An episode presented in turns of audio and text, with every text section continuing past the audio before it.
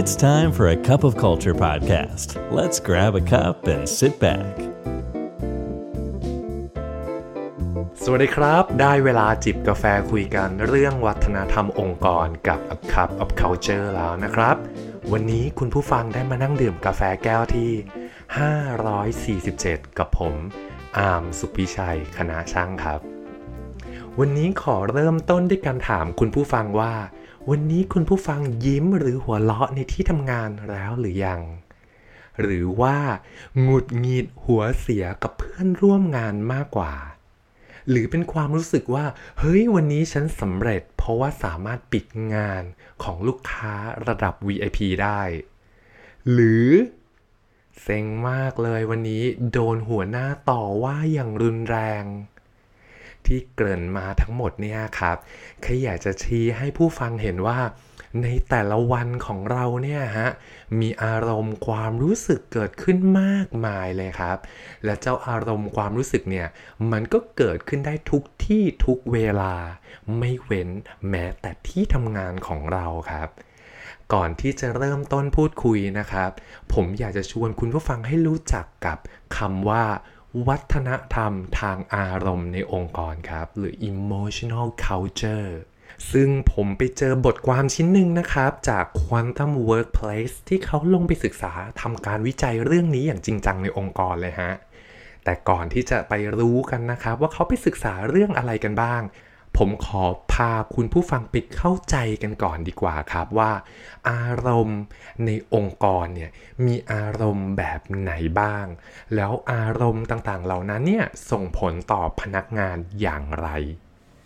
ซึ่งข้อมูลจากการศึกษานะครับ ก็พบว่าอารมณ์ในที่ทำงานเนี่ยสามารถแบ่งออกได้เป็น 2 ประเภทใหญ่ ๆ ครับ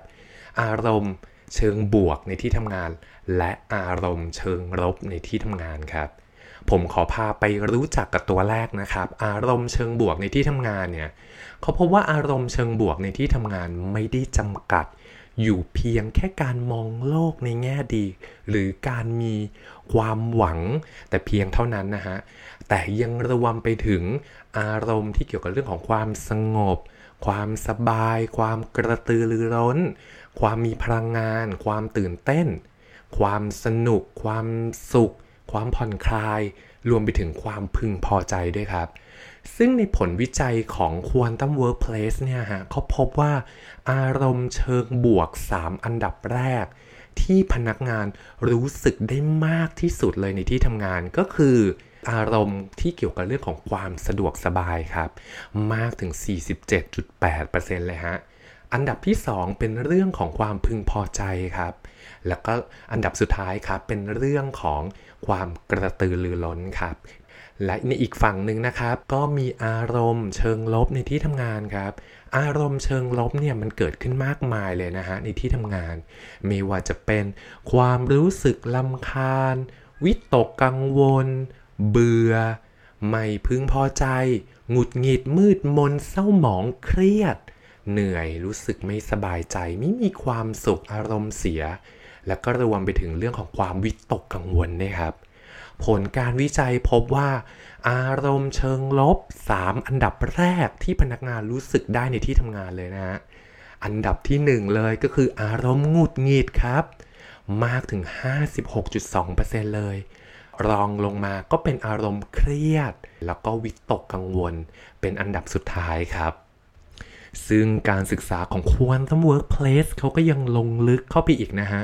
เขาลงไปศึกษาอีกครับว่าเหตุปัจจัยอะไรที่ทำให้อารมณ์ในที่ทำงานเนี่ยแตกต่างกันออกไป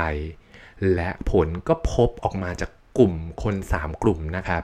ก็คือกลุ่มที่1เนี่ยกลุ่มพนักงาน มักเกิดอารมณ์เชิงลบก็คือหงุดหงิดมากเลยฮะ เมื่อขาดการสนับสนุน และก็มักมีอารมณ์เชิงบวกก็คือความพึงพอใจครับ เมื่อได้รับการเลื่อนตำแหน่ง ส่วนกลุ่มผู้จัดการเนี่ยก็มักเกิดอารมณ์ เชิงลบก็คือรู้สึกเครียดเลยฮะ เมื่อจะต้องมีการทำงานแบบ1ต่อ1ครับ แล้วก็รู้สึก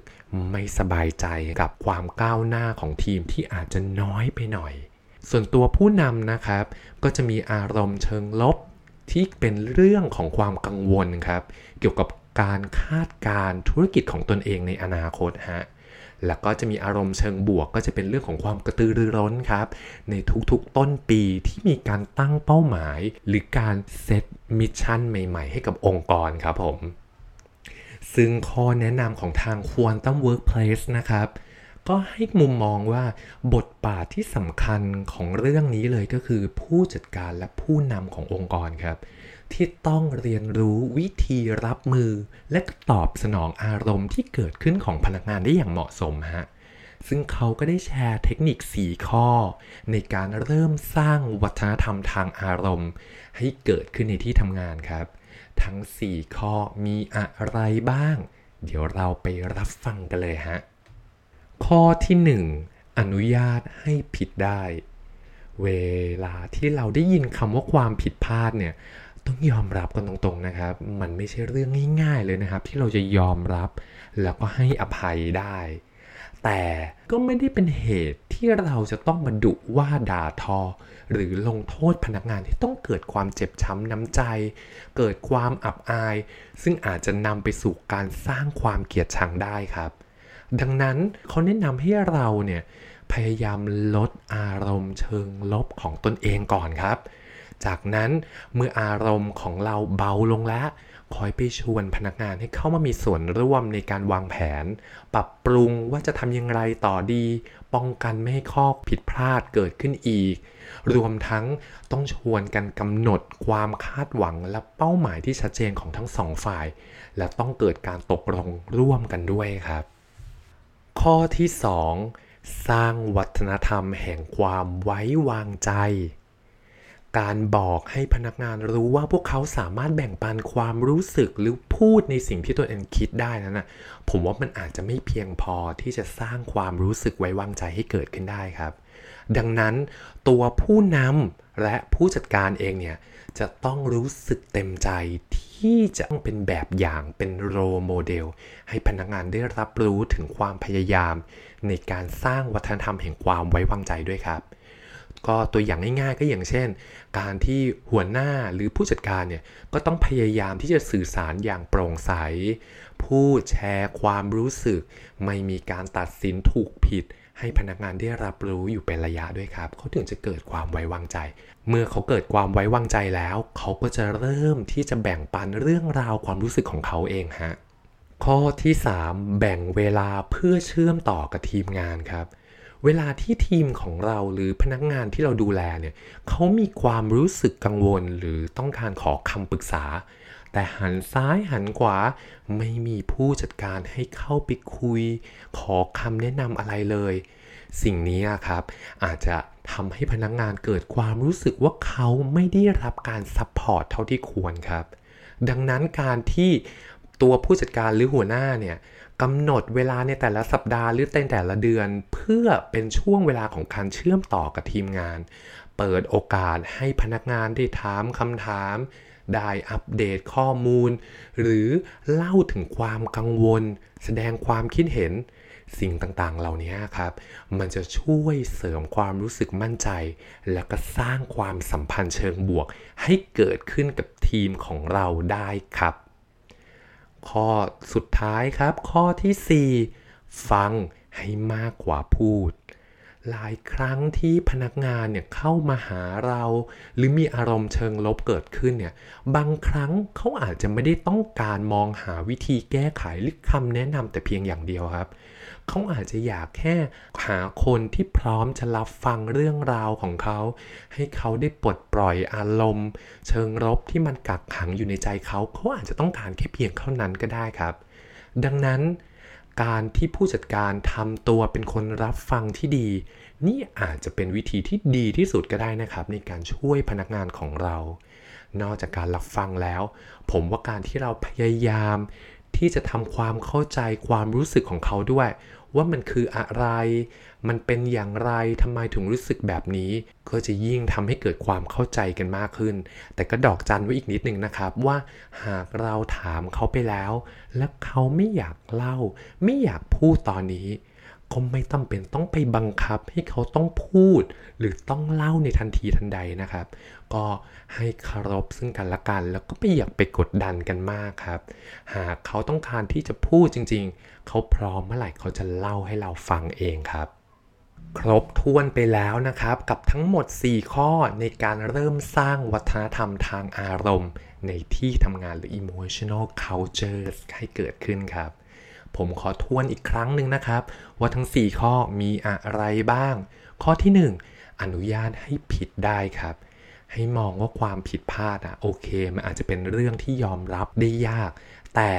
ก็ไม่ได้เป็นเหตุที่เราจะต้องไปดุว่าด่ากล่าว ให้ต้องเจ็บช้ำน้ำใจกัน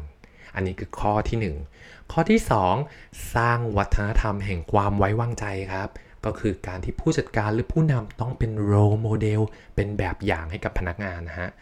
ข้อที่ 3 ควรที่จะแบ่งเวลาเพื่อเชื่อมต่อกับทีมงานด้วย จะเป็นรายสัปดาห์ หรือรายเดือนก็ได้นะครับ ให้เขาได้มีโอกาสมาพูดคุย มาแชร์ความกังวลหรือถามคำถามอะไรกับเรา แล้วก็ข้อสุดท้ายครับ ฟังให้มากกว่าพูดครับผมเดินทางมาสู่บทสรุปในช่วงท้ายของเออเรื่องราววันนี้แล้วนะครับ ต้องบอกแบบนี้ครับว่า พนักงานของเราเนี่ยก็เป็นมนุษย์ ตัวเราเองก็เป็นมนุษย์ครับ และมนุษย์เป็นสิ่งมีชีวิตที่มีอารมณ์ครับ ดังนั้นการที่เราพยายามทำความเข้าใจ และจัดการอารมณ์ไม่แค่เฉพาะของตัวพนักงานนะครับ รวมถึงตัวเราเองด้วยเนี่ยก็ถือว่าเป็นการทำงานก้าวแรกที่สำคัญเลยที่เราจะสร้างวัฒนธรรมทางอารมณ์ให้เกิดขึ้นในองค์กรครับ คุยไปคุยมา กาแฟหมดแก้วอีกแล้วครับ โอ้โห ผมยังรู้สึกสนุกอยู่เลย ก็อย่าลืมนะครับ ไม่ว่าเราจะตั้งใจหรือไม่ก็ตาม วัฒนธรรมองค์กรยังไงก็เกิดขึ้นอยู่ดีครับทำไมเราไม่มาสร้างวัฒนธรรมองค์กรในแบบที่เราอยากเห็นกันล่ะครับสำหรับวันนี้ สวัสดีครับ And that's today's Cup of Culture. See you again next time.